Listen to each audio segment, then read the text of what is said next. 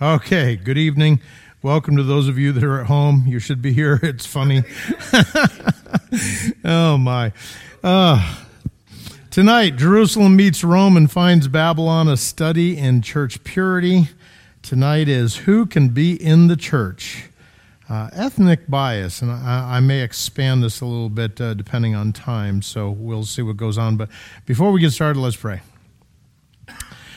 Father, as we come this evening, we, uh, we are thankful as your children, the people that you have worked in our hearts and opened our eyes to see truth, uh, that you brought us together once again. And we recognize there are a lot of people here tonight that are not in this room, and we thank you for their diligence, their willingness to serve. Pray that you would give them wisdom and grace.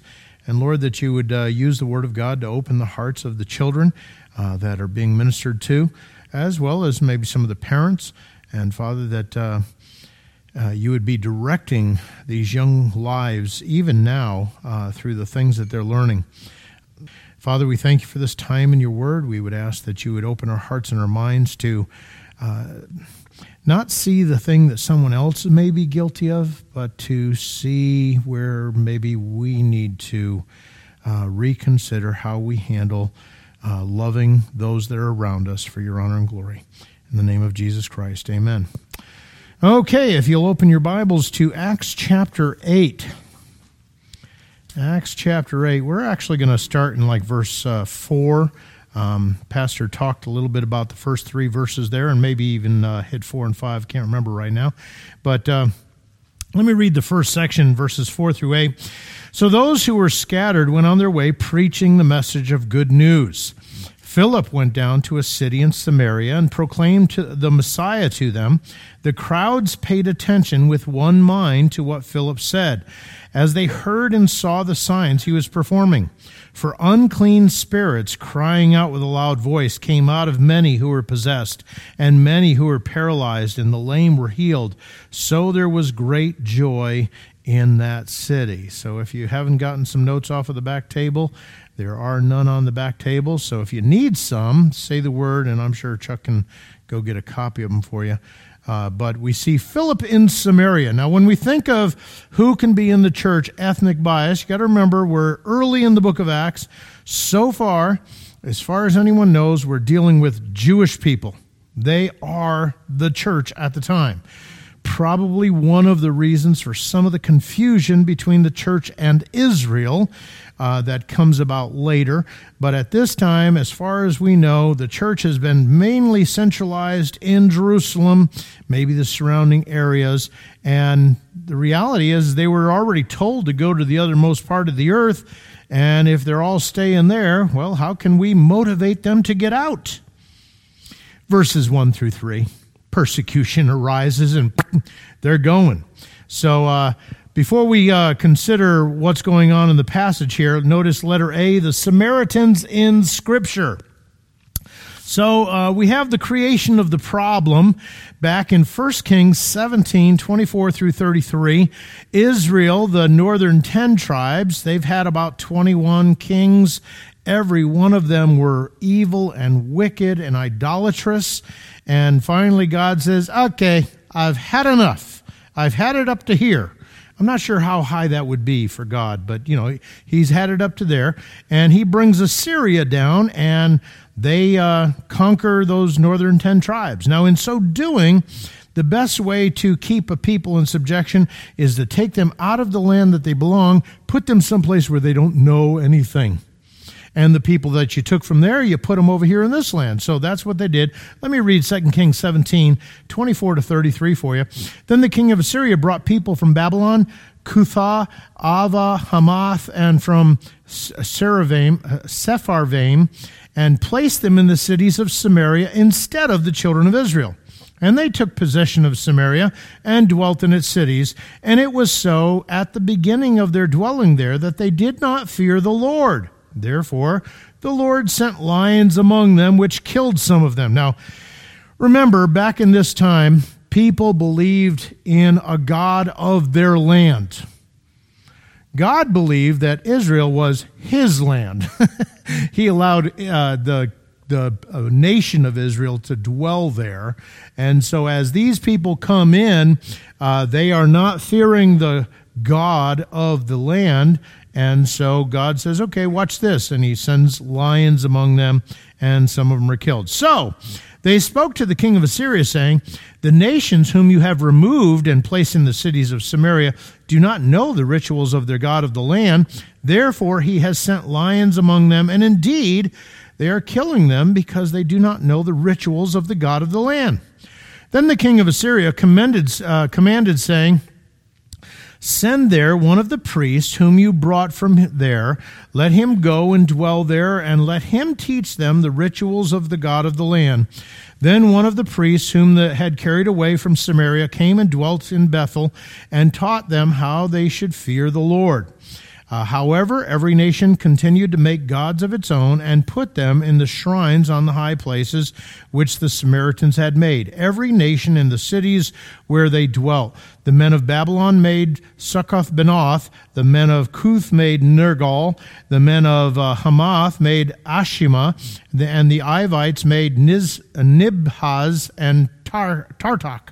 And the Sepharvites uh, burned their children in the fire to Adramelech and Anammelech, the gods of the uh, Sepharvaim. So they feared the Lord, and from every class they appointed for themselves priests of the high places who sacrificed for them in the shrines of the high places. They feared the Lord, yet served their own gods according to the rituals of the nations from among whom they were carried. Now, I don't know about you, the idea of being the lone priest that was going to come over and teach all these foreigners how to worship the God of Israel. Uh, there's uh, for as a pastor, there's a certain amount of yeah, let's do it, and then there's another part like really, I mean, they don't even have the right foundation to start with. You know, this is going to be an impossible job. Uh, so, uh, as I was reading it, I was thinking about some of these pastors that think that uh, you need to go along with the culture. Uh, you need to allow uh, homosexuals and transgenders and and all the wokeisms come into the church, and it's kind of like, well, it doesn't really say that. He he taught them to fear the Lord. They continued with all the other stuff, and it's kind of like, wow, what an impossible job. So that's the creation of the problem. The Samaritans ultimately uh, are intermarrying with some of the Jews that are still left in the land. And so by the time you get to John chapter 4 with Jesus at the, with the woman at the well, the Samaritans are looked down upon because they're basically half breeds. And yeah, they got a little bit of the Bible with them, but they got a whole lot of the world with them also. And so let's see. Under the ministry of Christ. Notice letter A, Matthew 10, 5 and 6. These 12 Jesus sent out and commanded them, saying, Do not go into the way of the Gentiles. Why? Because Jesus was there to minister to the children of Israel. So don't go into the way of the Gentiles, and do not enter the city of the Samaritans. Why? because they're not the children of Israel. They're half breeds. But go rather to the lost sheep of the house of Israel. Again, God's program until the death, burial, and resurrection of Jesus Christ is with Israel. Israel is supposed to shine as a light and attract others to God because they're doing things the way He's uh, He's uh, set them up to do. So when He comes, He comes to do that. Now, did Jesus minister to foreigners, Samaritans, people that were not. Oh, there's a Canaanite woman at one point, depending on the version that you use. Yes, he did. But he was there to minister to the children of Israel. Uh, Luke 9, 51 to 53. Uh, now it came to pass, and the time had come for him to be received up. He steadily set his face to go to Jerusalem and sent messengers before his face. And as they went, they entered the village of the Samaritans to prepare for him but they did not receive him because his face was set for the journey to Jerusalem. In other words, Jesus is coming from Galilee down to Jerusalem. He's going to be going through Samaria again, but at this time, he's not really, uh, though they're going and warning him, hey guys, he's coming. He's coming through town. It's kind of like, you mean he's not staying? No, he's going to Jerusalem. He's got something more important to do. What's with that, you know? Um, and that brings us to uh, Jesus meeting the Samaritan woman at the well in John chapter 4.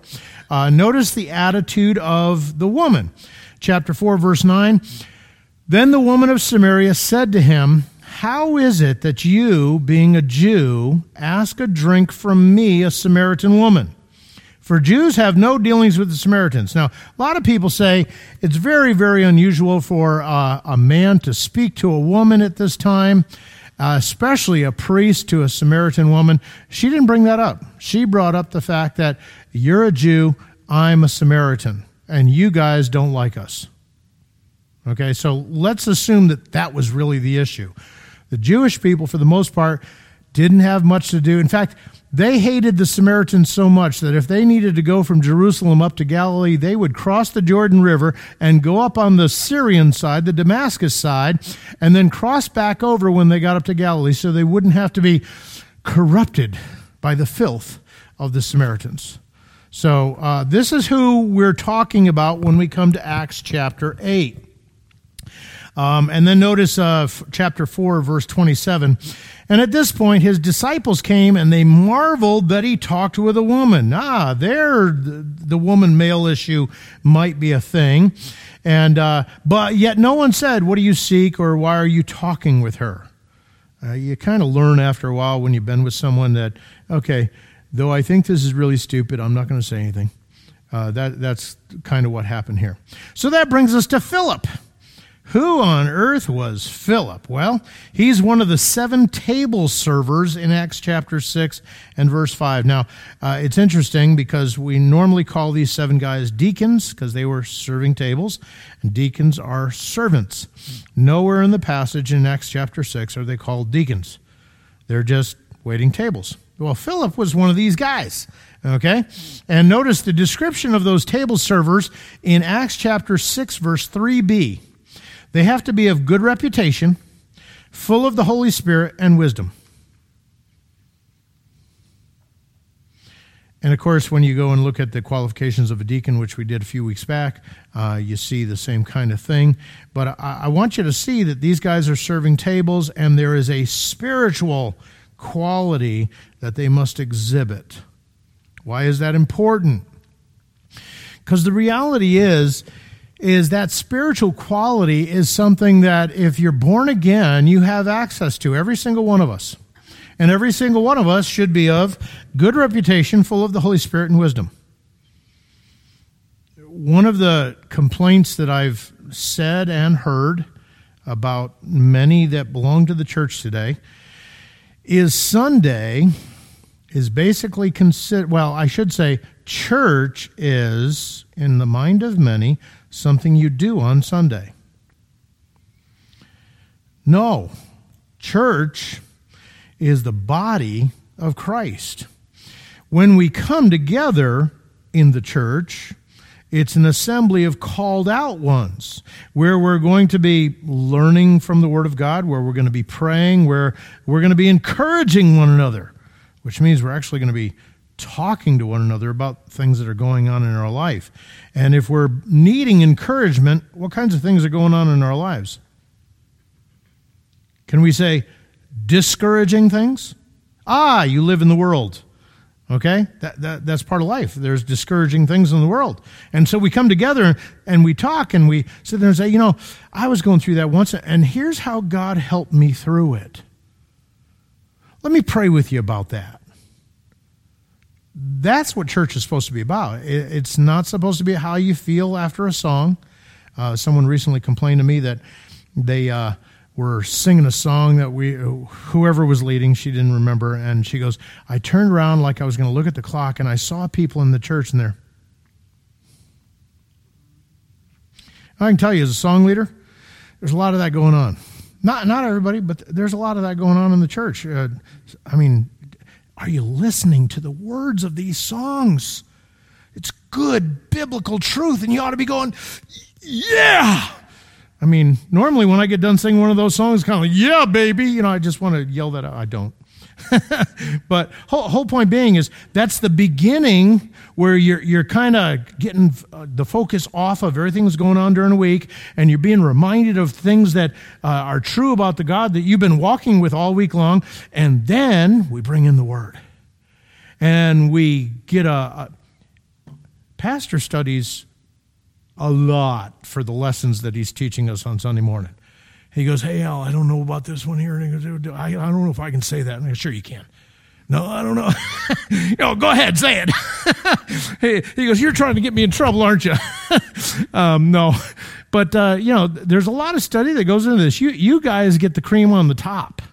And, and some of you might say, Well, you know, it's not that good. Well, ch- check your own heart at that point. Because, uh, if my heart is prepared, there's something every week. When I'm studying for the messages that I'm preaching, there's something every week. Okay? So um, that's what church is really supposed to be all about. And so, therefore, good reputation, full of the Holy Spirit and wisdom, seven days a week. And when you fall on your face because you believed a lie, you confess your sins and you get back up to good reputation and full of the Holy Spirit and wisdom. Amen? All right. uh, number three, apparently, uh, he was one of the ones that fled during the persecution that came upon the church in Jerusalem, Acts chapters, uh, chapter 8, verses 4 and 5. Why? Because it tells us that, okay? And then number four, uh, in Acts 21 8, he is considered an evangelist which is interesting because an evangelist is in office, uh, for God gave some pastors and teachers and evangelists, and uh, it gives you a whole list there. Uh, I think it's prophets, evangelists, pastors, teachers, uh, in that order. But whole point being is uh, apparently he had fulfilled the ministry of an evangelist and was considered to be an evangelist uh, by Acts 21 8. So that brings us to Philip's message and the Samaritan's response. In uh, verses uh, 5 through 7, we see that he preached Christ to them. Now, um, if you listen to any uh, social media, you can get on YouTube and see uh, messages of various people. You might uh, watch it on TV on Sunday morning uh, because some people do that while they're getting ready and stuff like that.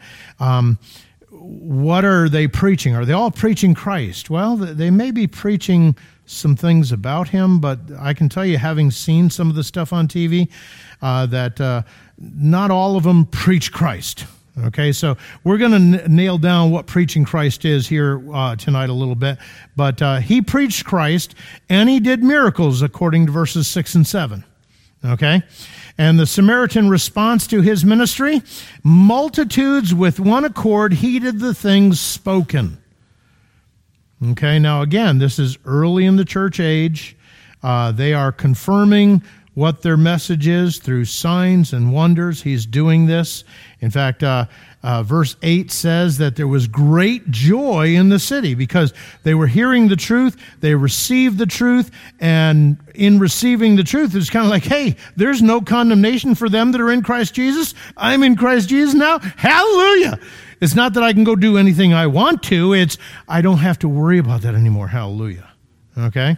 And then verse 12 says, They believed Philip as he preached the things concerning the kingdom of God and the name of Jesus Christ. Both men and women were baptized. So obviously, within preaching Christ, we have this preaching about the kingdom of God.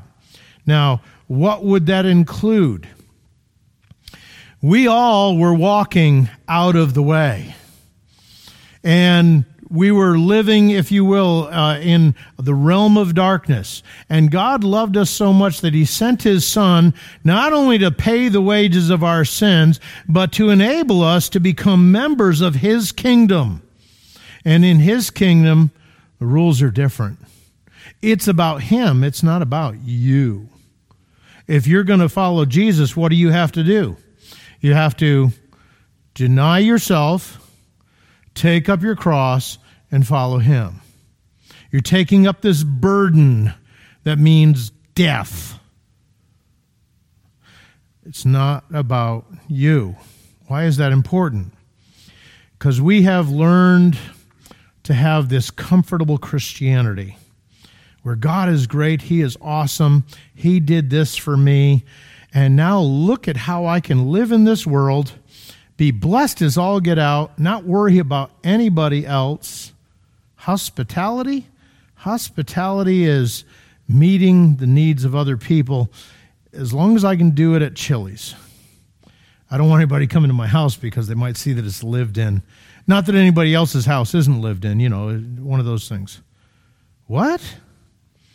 We have this comfortable Christianity where we're not really doing anything wrong, but are we really seeking first the kingdom of God and his righteousness?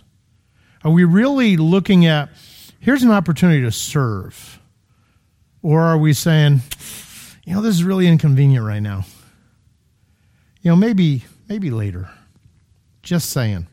Okay, so that's the Samaritan's response. A bunch of people believed and they got baptized. So that brings us to the second side of that page. Uh, Simon, the sub story. Uh, within the story of the Word of God, there seems to always be a sub story. And so in chapter 8, Simon is our sub story. We're going to have a part A and a part B, uh, but he really is the sub story. The story is Philip, uh, if you will, a deacon, is going to a place where Jewish people don't like these people, and he's sharing the gospel, and people are getting saved. Who gave uh, uh, Philip the authority to do this? Well, we'll find out as we go along. So, Simon the substory, verses 9 through 13. Follow along as I read. A man named Simon had previously practiced sorcery in that city and astounded the Samaritan people while claiming to be somebody great. They all paid attention to him, from the least of them to the greatest, and they said, This man is called uh, the great power of God. They were attentive to him because he had astounded them with his sorceries for a long time. Uh, but when they believed Philip as he preached the good news about the kingdom of God and the name of Jesus Christ, both men and women were baptized. Then even Simon himself believed, and after he was baptized, he went around constantly with Philip and was astounded as he observed the signs and the great miracles that were being performed. So Simon, as the sub story, he previously was a uh, sorcerer. Okay, the word for sorcery there is pharmakia. It has to do with potions and drugs and things like that.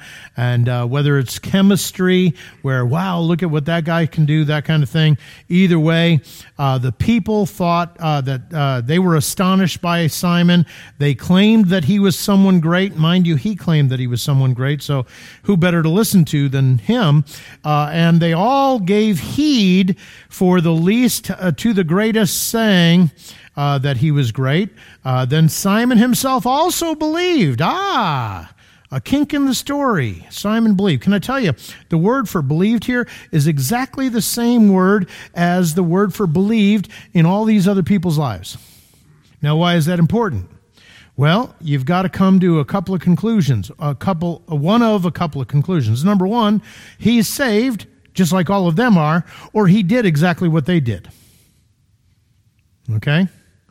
And the reason why I say that is uh, in John chapter 2, a bunch of people, including some of the religious leaders, believed in Jesus, but he did not commit himself unto them because he knew their hearts. What does that mean? Well, I think it means they really didn't believe. Something happened. They understood some truth and they made some decisions based on that truth, but was it a lasting thing? It doesn't seem to be. Because somewhere in the rush, if you're born again, Jesus committed himself unto you. I mean, you were baptized into the body of Christ, sealed there until the day of redemption. You can't get out, and he's working on you. And if you uh, don't want to go willingly, he'll take you kicking and screaming, right? A little bit of discipline and chastisement, uh, Hebrews chapter 12. Okay? Um, whole point being is uh, Simon believed just like all these people did. And of course, he continued with Philip. He, he followed Philip around. He thought, wow, this is really cool. You know, the kind of stuff that I used to do with sorcery, he's doing it and he's not using any chemicals, he's not using any drugs. And it's kind of like, this is really neat. So, okay, that might say something about him. So that brings us to uh, the apostles. See, being a deacon, if you will, uh, having done something that didn't have any commission, um, he, he's going to have the apostles check up on him, make sure he's on the right path. By the way, Paul did that when he came over from Damascus area, he checked in with the apostles. And initially, they didn't want anything to do with him. They were kind of worried because this guy was arresting everybody and uh, even sending them to jail and killing some of them. And uh, finally, Barnabas went out, talked to him, and brought him in. He met the apostles. Just wanted to make sure I'm preaching the right gospel here, guys, because, you know, it's not as though I went to school with you guys for the last three years and he found out that he had been preaching the right thing. So uh, that seems to be what Philip is doing here. He calls the apostles. And so in verses 14 through 25, we see that they sent Peter and John. And Peter and John, when they got there, they prayed for them that they might receive the Holy Spirit. Now, for my charismatic brethren, Acts is a transitional book. Okay? So just because it happens in the book of Acts doesn't mean this is the way it's always supposed to be. Okay, I'll give you an example uh, in the concept of tongues. Uh, you know, within the uh, book of Acts, tongues is only spoken of three times. Once by the apostles in uh, Acts chapter 2, once in Acts chapter 10, we'll talk about it later, and once in, I think it's uh, Acts chapter 19, uh, when the disciples of John ended up receiving the Spirit. Okay? Uh, so, three times in the whole book, and everyone must speak in tongues in order to be saved. I don't think so. Okay? Now, it doesn't mean it didn't happen more. Personally, I think it happened in chapter 8 here. That's just my personal opinion. It does not say that. Okay? The reason why I think it happened then is because they knew that they had received the Spirit. It was a sign. We'll talk about that later. But still four times in 28 chapters. If it was that, that important, I think that when 5,000 people got saved in Acts chapter 6, maybe they had all spoken tongues. Uh, when the 3,000 people got saved in Acts chapter 2, maybe they all would have spoken in tongues. But it was 120 that spoke in tongues, not 3,000. Hmm. So, whole point being, just because they had to pray for them to receive the Holy Spirit, there's a purpose in this beyond every time someone gets saved, someone has to pray for them to receive the Holy Spirit. No, no, no, no, no. This is the beginning of the church. And who has been given authority to do everything? The apostles. What they recognize as God doing something, that's God's doing that. Someone else comes along and says, I think God's doing this. Who cares? Who are you? Well, Philip's the who are you? So he's calling in the apostles, the big guns, if you will.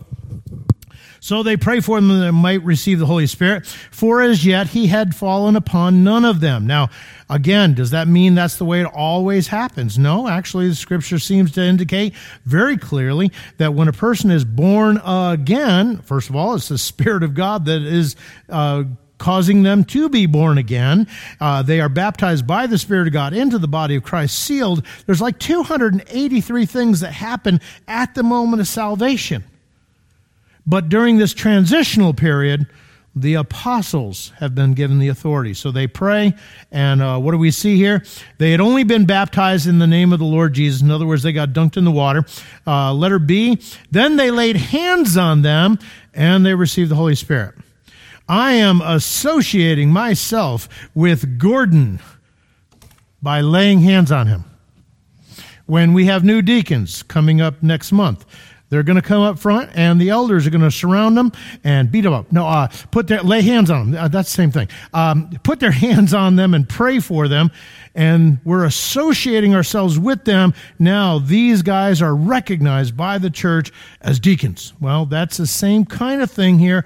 We're recognizing these people who have believed on the Lord Jesus Christ, lay hands on them, pray for them, and what happens? It says they receive the Holy Spirit. Okay, again, it's because of the apostles needing to be the confirming thing here, not because that how it happens. Letter C. So when they had testified and preached the word of the Lord, they returned to Jerusalem, preaching the gospel in many villages of the Samaritans. So when the uh, the apostles had testified and preached the word of the Lord. So they had special speakers in that weekend, Peter and John. And when they got done speaking, they returned to Jerusalem. And on the way, they're stopping in all kinds of cities in Samaria before they get down to Jerusalem.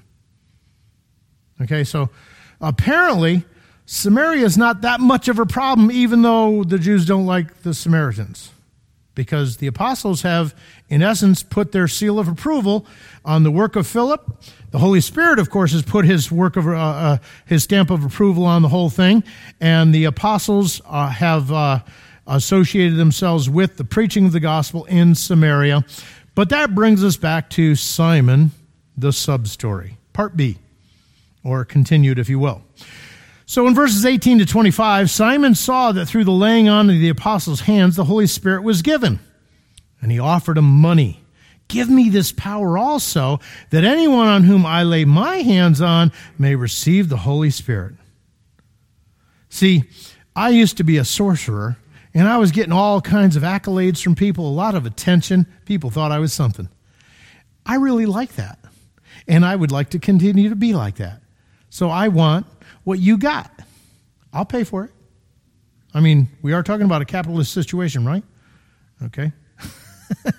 uh, no. Uh, so notice what happens. Uh, Peter's response to that Your money perish with you. What's Peter's thought of Simon's salvation? I don't, I don't think Peter's sold on this guy. Okay? Uh, now, I'm not saying that he means perish for eternity, though that might actually be what he means. He goes on to say, You thought that the gift of God could be purchased with money? That's not a whole lot different than believing that you can work your way into heaven. The gift of God can be bought with good works. Hmm, interesting. You have neither part nor portion in this matter, for your heart is not right in the sight of God. Uh, I think Peter's pretty well nailed it down. Uh, you, you, are not on the right side of uh, this situation here. Okay? So he tells him, Repent therefore of this your wickedness. Now, repentance, depending on what church you go to, wow, it can mean things that are impossible, or it can mean have a bad feeling. When a person believes on the Lord Jesus Christ, what does it say in uh, Romans 10 9? Because of you confess with your mouth that Jesus is Lord. Well, what did you think beforehand? Well, maybe they thought he was, but maybe they thought that uh, I'm the boss of my life. You can't tell me what to do. Can I tell you, I've seen that attitude in the church, among people in the church. You've seen it with you? Yeah, I've seen it with him. yeah, I've exhibited it a few times myself, maybe just a little. Um, but uh, the whole point being is when we come to Christ, the recognition that He is God, He is who He says He is, and therefore I'm not the boss of me, he's the boss of me. That's a necessity. Okay? And believe in your heart that God raised him from the dead. Now, it includes the death, but notice the important part he was raised from the dead. Because if the guy's still hanging on the cross, he's not doing you any good. It's only if he's alive, and he is. Okay? Um, First uh, Romans 1 4 says that he was raised, uh, he was declared to be the Son of God with power through the resurrection of the dead. So it proves that he's God. And then in uh, Romans 4:25 it says that he was delivered up for our transgressions and raised again for our justification. Where you are declared righteous before God. You don't get the declaration of righteous without a resurrection. So that's what you have to believe that God raised him from the dead. Okay? So repentance is the the turning away from my way to his way. Now, Sanctification is a constant battle of recognizing, yeah, He's Lord in this area too. Yes, in this area too. Yes, in driving down Route 159 behind someone that's doing 35. God is Lord of that too. Okay, now I picked that one because you know that's one of the ones that. uh, yeah, Al, Al, may know how to drive better than the person in front of me, but God is Lord. okay, all right. So repent. I, I want you to turn from this idea. Well, if you think about it, there's only three areas that you can be tempted in lust of the flesh, lust of the eyes, and what's Simon's problem here? He wants that status. He wants people to say, Ooh, look at Simon. Isn't he something? And so that's what he's having to repent of. Repent of this, your wickedness, and pray God, if perhaps the thought of your heart may be forgiven you. Again, the idea that you might work your way into heaven. That's haughtiness. That's pride. That's, that's not understanding the gift of God. Uh, he goes on to say, For I see that you are poisoned with bitterness and bound. You're bound up by iniquity.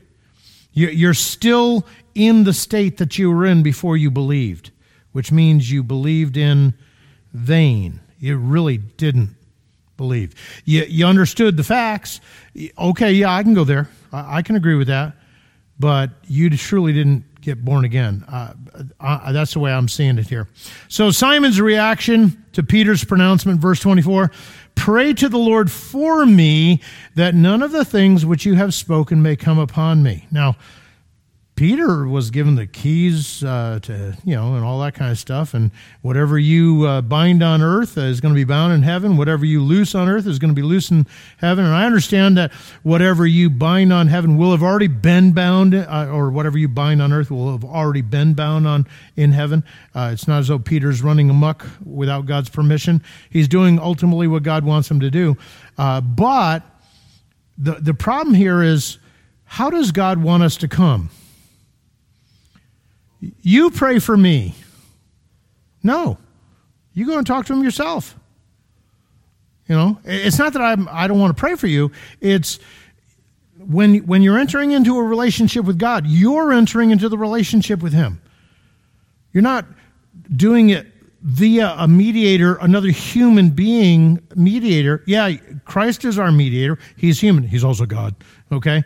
But it's because of what he's done that you can actually have this relationship with God. So you got to do it. Uh, when I'm talking to people about the Lord on Thursdays and benevolence, uh, I tell them, I, I, look, I am here to give you information. That's my job. I'm not here to get you to make a decision for Jesus. Your job is to figure out if I'm telling you the truth. Because there's a lot of flavors out there, and some of them are sweet and poisonous. And then if you find out I'm telling you the truth, your next job is to figure out are you in the truth or do you need to do something to get in that truth? And the reason why I tell them this is look, when you stand before the Lord, I'm not going to be standing next to you.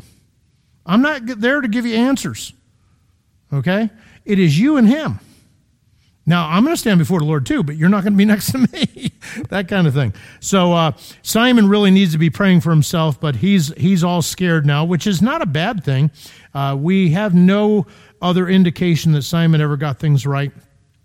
Uh, but who knows? So, letter E, God's leading of Philip to another cross cultural ministry, verses 26 and following here. So, first of all, his directions. Now, the angel of the Lord spoke to Philip, saying, Arise and go toward the south along the road which goes down from Jerusalem to Gaza.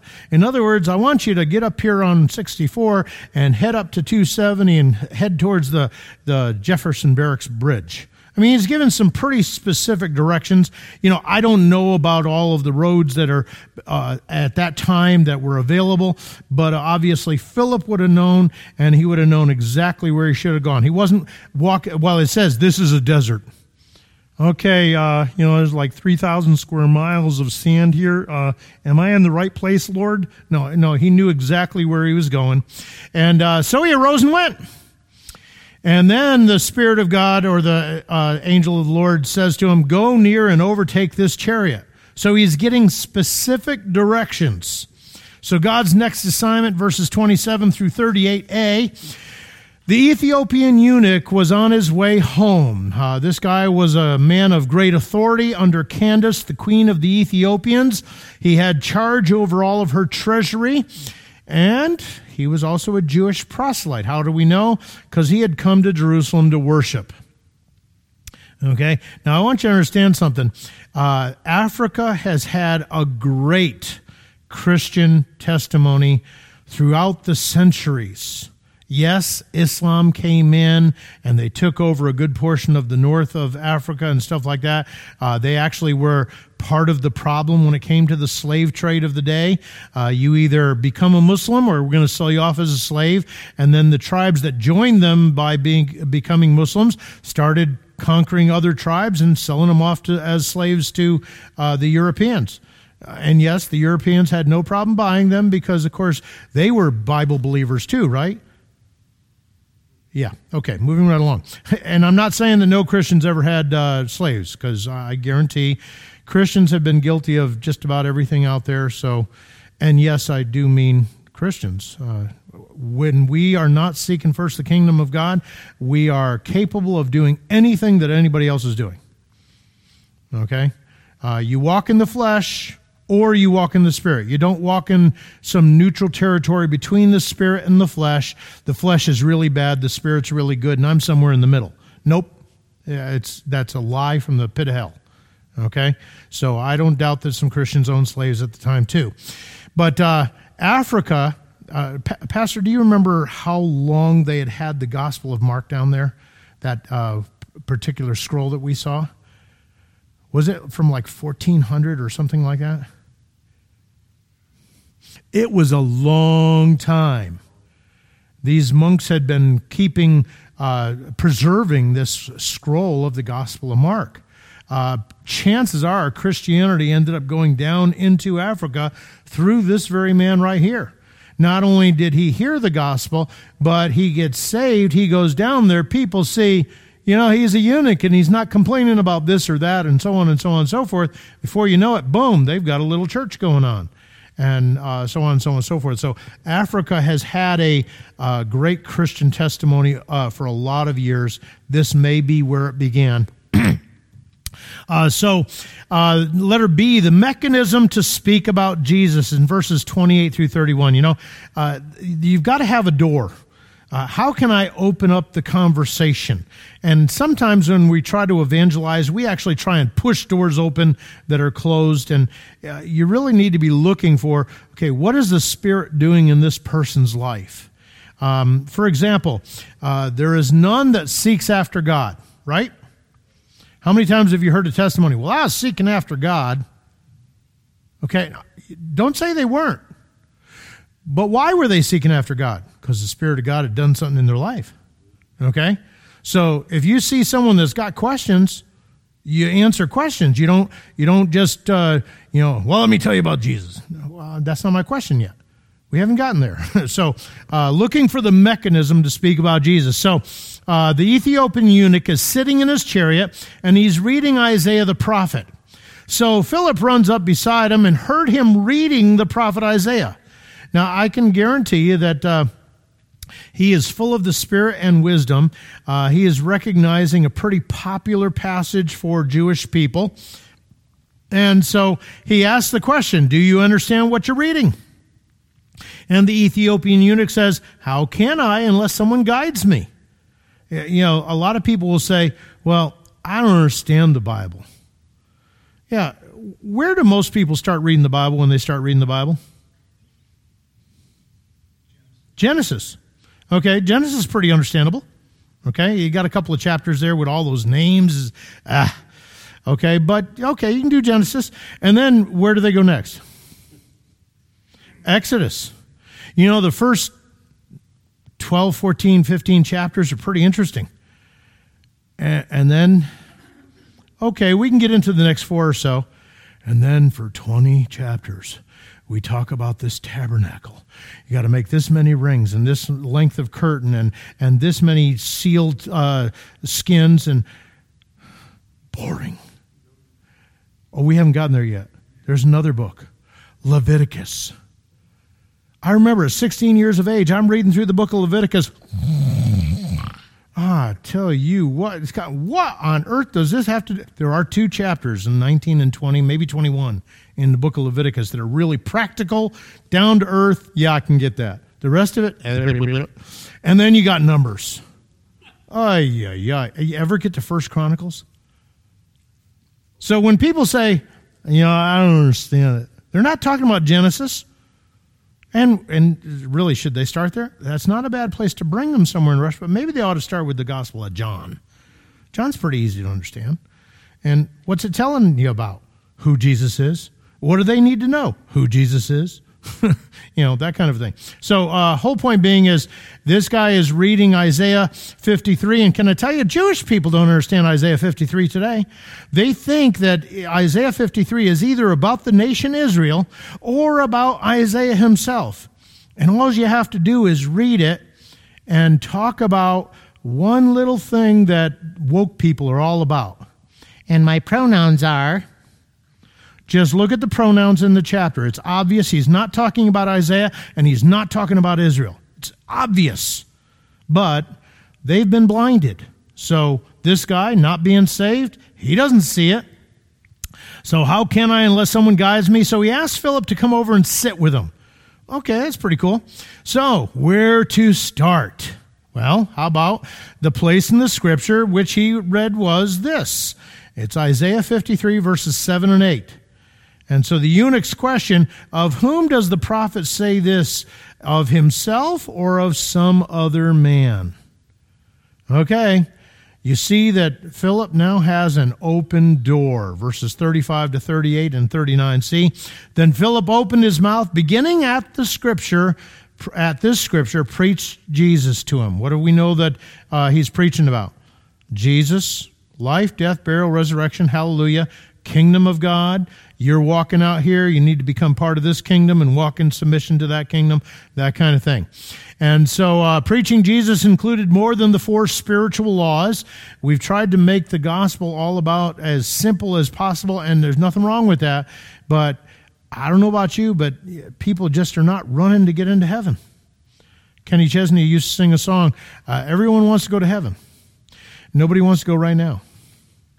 You know, they're so caught up in living in this world that it's not about heaven. But there's a judge, and he has appointed a day that you're going to stand before him and give an account. And the only way you get through that is through Jesus. Ah, a little bit of a different thing here. so they came to some water. The eunuch says, Here, there's water. What hinders me from being baptized? What's the condition? If you believe with all of your heart, you may. And he answered him and said, I believe that Jesus Christ is the Son of God, and therefore God the Son, and therefore the boss over me. Get it? It's all included there. So he commanded the chariot to stand still. Both Philip and the eunuch went down into the water, and he baptized him, so that the eunuch saw him no more. That's uh, found in verse uh, 39, I believe it is. uh, 39c. The eunuch saw him no more, and he went on his way rejoicing. So the eunuch ends up getting saved, getting baptized, goes down into Ethiopia, and he's a happy camper. Okay? Again, let's go back to that leading music, and people are standing out here on a Sunday morning. They're also happy. Okay. And again, do, do you have, y'all are old. but uh, uh, Doug's back there. He's got kids. Getting all your kids ready to get to church on time. Is that an easy task? Oh, uh, Rick is back there too. He's got 952 kids. Uh, is that an easy thing to get them all ready on time to go? I, I remember having five. We had one bathroom. Those kids hated Sunday mornings because they all, we would give them baths on Saturday nights and stuff like that. But, you know, they had to get up and they had to go. Why? Because, well, I'm the youth pastor, so I had to be there. that kind of thing. Uh, but it is possible. But I can tell you that there was some mornings when we didn't come in here as happy campers. Okay? Because we responded in the flesh to the situation that we found ourselves in. Uh, but the reality is, is boy, uh, get into the word, get into singing some of the songs, and before you know it, Ah, you're feeling the Spirit. And what does it talk about when you're filled with the Spirit? You're speaking to yourselves in psalms and hymns and spiritual songs. You're singing and making melody in your heart to the Lord. What does that mean? You're a happy camper. Okay? Uh, so he he leaves. He's a happy camper. So uh, letter E, Philip's next assignment, verse 39 40. The Spirit of the Lord caught Philip away. Philip was found in Azotus. And I'm sitting there going, where's Azotus? Is that like in Mexico? You know, so I looked it up and it was actually Ashdod of the Philistines. So it is on the lower uh, shoreline of the Mediterranean Sea in the land of the Philistines. And passing through, he preached in all the cities till he came to Caesarea. Caesarea is in the upper portion of Israel, and uh, it's about 95, 96 kilometers, which is somewhere around uh, 60 Oh, 57 miles. I think I put 67 miles there. Yeah, there it is. It's actually about 57 miles. I'm sorry. But uh, 57 miles away. By the way, the whole land of Israel, as presently uh, constructed, is approximately the size of New Jersey. Okay, it's not really that big. Okay. Um, now, during the millennial kingdom, Abraham's promise was all the way over to the Euphrates River. The whole thing. So, Syria, gone. Okay? Iraq, gone. Well, I mean, they may still exist. They're just not going to be in that land. okay? So that brings us to Acts chapter 10. Now, because time is short, I, I, I hope you know the story in Acts chapter 10. Okay? If you don't, go home and read it. Get to know some of these things. I'm going to summarize. You can look at my notes, they're, they're really good. you could pay $5 for these anywhere else. Uh, but uh, Peter is, it's lunchtime. He's up on the roof praying, spending a little time waiting for dinner to be cooked. You know, you know how it is when you're hungry and dinner's not ready yet. So he's praying, Lord, keep me in the spirit because I don't want to go down there and tell him how hungry I am. You know, uh, and he has a vision. The Lord lowers this sheet, and there's all kinds of animals including unclean animals. And the voice of the Lord says, Rise, Peter, kill and eat.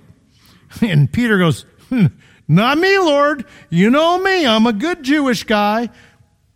Uh, and I have never eaten anything unclean. Now, he probably hadn't eaten anything unclean, but Peter fit in with the normal Jews of Jerusalem about as good as I do with a lot of church people okay?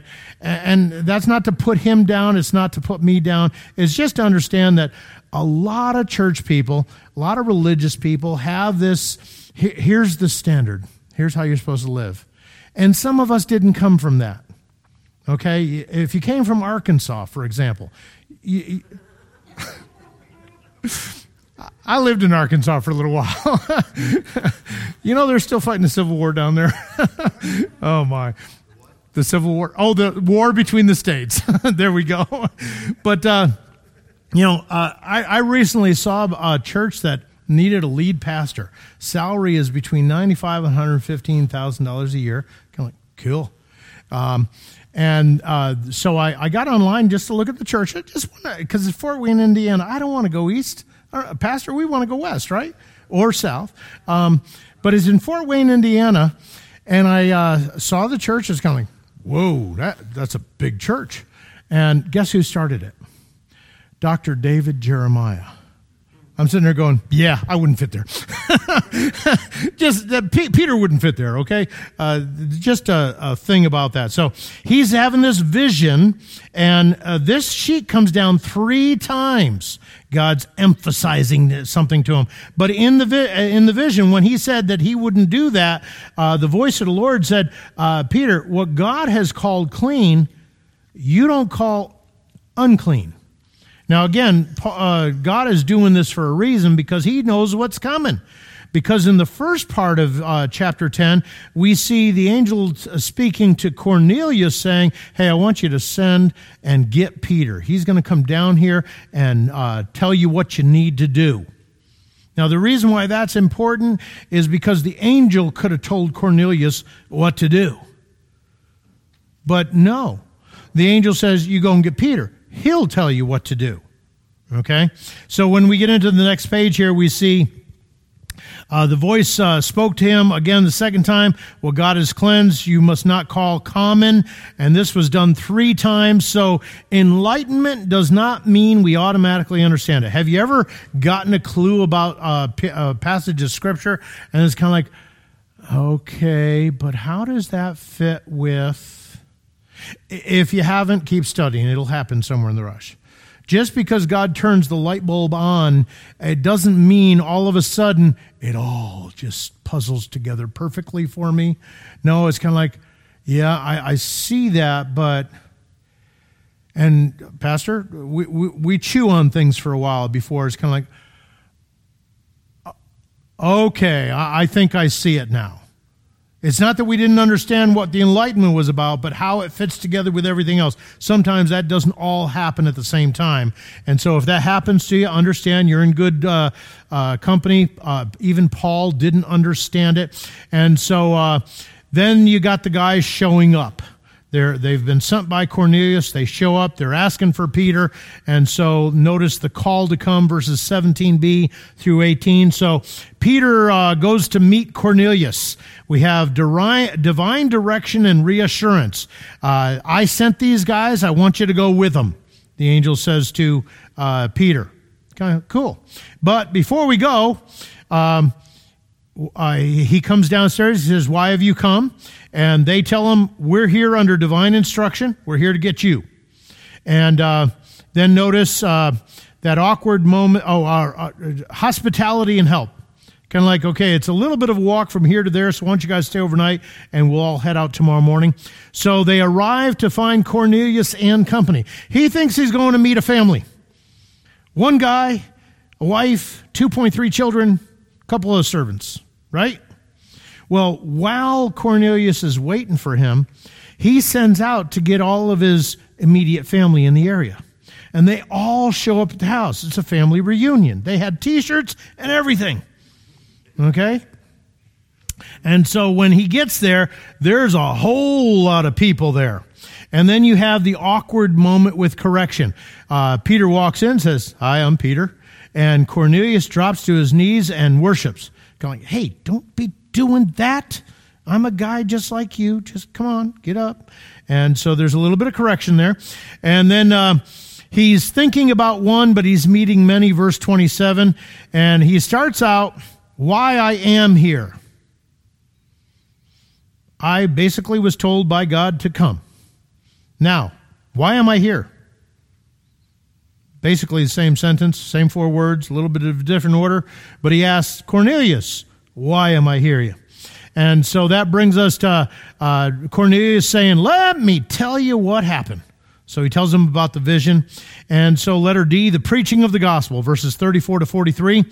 There's a realized truth. He says, In truth, I perceive that God shows no partiality. Now, if you were to look up Deuteronomy 10 17, 2 Chronicles 19 7, Job 34 19, you would see in the Old Testament that God shows no partiality.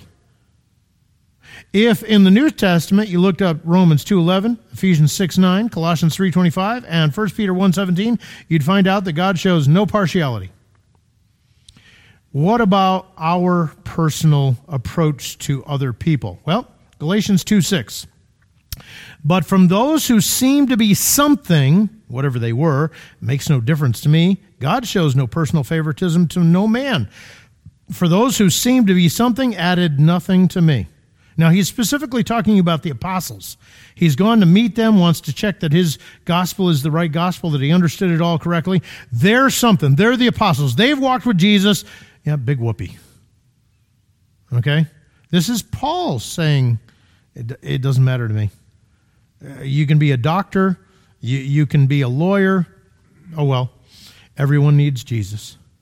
Okay? Um, so the personal approach is one person is not better than another. Uh, for if anyone thinks himself to be something, then he is nothing. He deceives himself. Uh, awful lot of people think they're something.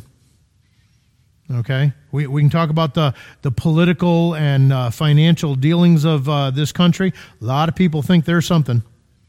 No, they're, they're nothing. Okay, because again, they're going to give an answer to God.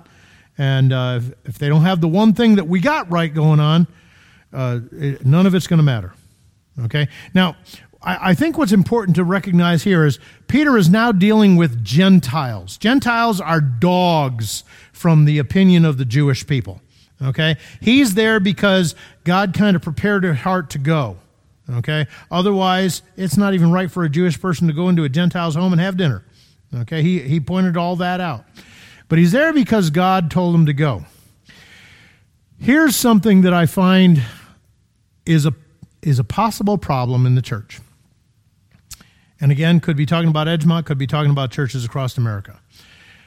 We have a tendency to think that if you come to our church, you kind of need to meet this kind of a standard. Now, we're, we're getting away from the legalistic standards, but, you know, there's acceptable people, and then there's people that might not be so acceptable. Huh? There was a time when we had three or four people come into this church at the same time. They were all high need people. Tim Condon, Gina Lamacchia. Now they've gone on to their reward in heaven. Uh, well, we'll assume that at the moment. Uh, but they had physical and mental difficulties. Who wanted to talk to Tim on Sunday morning? No one was lining up. Gina was a little bit more tolerable, but she even became difficult at times. Hmm. Who wanted to talk to Gina? There were some that were polite. Were we really concerned for their spiritual well being? Or were we just forbearing? Forbearing was good. Being concerned about their spiritual well being might have been better. And again, not saying that some weren't, just saying that people were not lining up to talk to high need people. Uh, do we have anybody like that in our church today? We have someone that comes, well, she's told us she's going someplace else now, but uh, we'll see.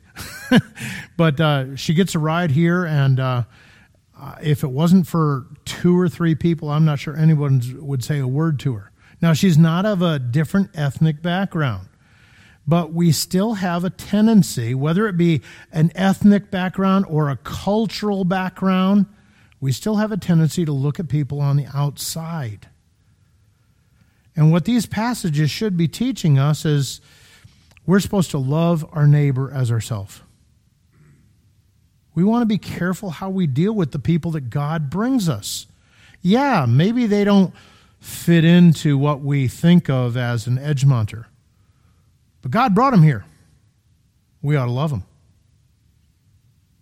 How does that love get shown? Sometimes they need a little correction. How should we correct them? With love. Speaking the truth in love. Okay? And the reality is is I've been to African American churches and I've been to white churches. I've been to a mixed church. And uh, you know there's some differences between those. Uh, when you get over into an African American church, people normally are not sleeping while the pastor is preaching. Usually, there's a little bit more participation. Amen. Hallelujah. I like that. Uh, those are some of the things you might hear. There's usually someone playing a keyboard behind the pastor when he says something, bum bum bum. You know, it's like a movie. It's it's great. uh, some of the singing is loud, and, and those people don't know when to stop. I tell you what, cultural differences if we were to bring a bunch of those people into this church, would they be ex- Why are you laughing? would they be accepted as brothers and sisters or would they be I wish they'd be quiet. I'm trying to listen to the pastor. Cultural differences. Ethnic differences that bring cultural differences. We want to be careful that we're not being like the religious people of Peter's day He's a Gentile. He's a dog. Don't have anything to do with him. They're Samaritan. They're half breeds. We don't like them. No. Who can be in the church? Anyone who believes on the Lord Jesus Christ. Now, when babies are born, how well do they take care of themselves? How much do they understand? Got a, a, a Snapchat from Hannah today. Uh, little Ida May is 13. No, she's she's seven months old and she's getting around the house. And today she went straight for the dog food bowl. That dog food bowl is about as big as she is. If you know my daughter's dogs, they're like this big and they get bowls like this, and she's a tiny little thing. I think she scores in the 13 percentile, you know, compared to everybody else's 95. Well, she immediately grabs for some of that food. And of course, mama's right there with the camera and takes the food out of her uh, hand and stuff like that. Um, they newborns, six month olds, they need someone that's going to watch over them, care for them, get them out of the kind of trouble that they would get themselves into. You know what that tells me about young believers?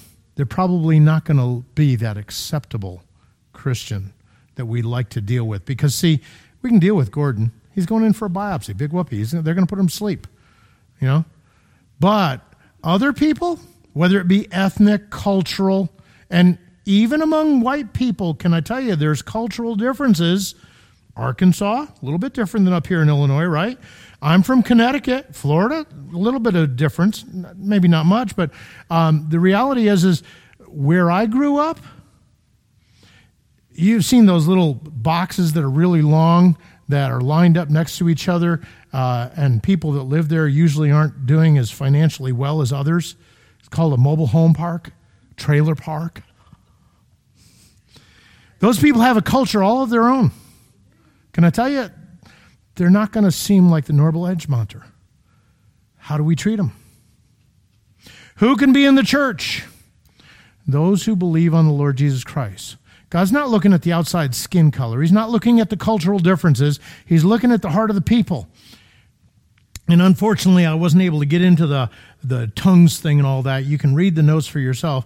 But let's understand, as, as far as Christians are concerned, None of those things that the politicians like to divide us over should ever be an issue for any one of us. And if you come from a background where it was an issue for you, then do a little bit of Bible study and find out how God would have you to treat the very people that you were taught to hate or taught to think that you were better than. Because there's no place for it in the Christian heart that's walking with Jesus. Let's close in prayer and we'll let you go. Father, we thank you. Thank you for not being a respecter of persons. You didn't concern yourself with how rich we were, how poor we were, how proper we were, or how not so proper we were.